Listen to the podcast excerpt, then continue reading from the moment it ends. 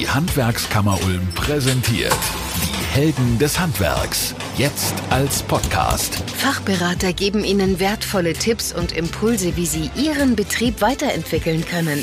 Die Helden des Handwerks.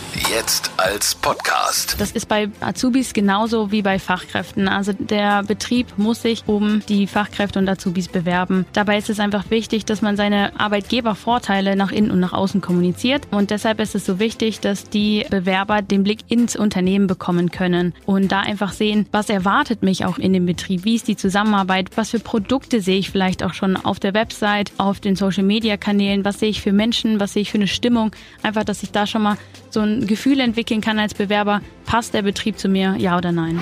Die Helden des Handwerks. Jetzt als Podcast.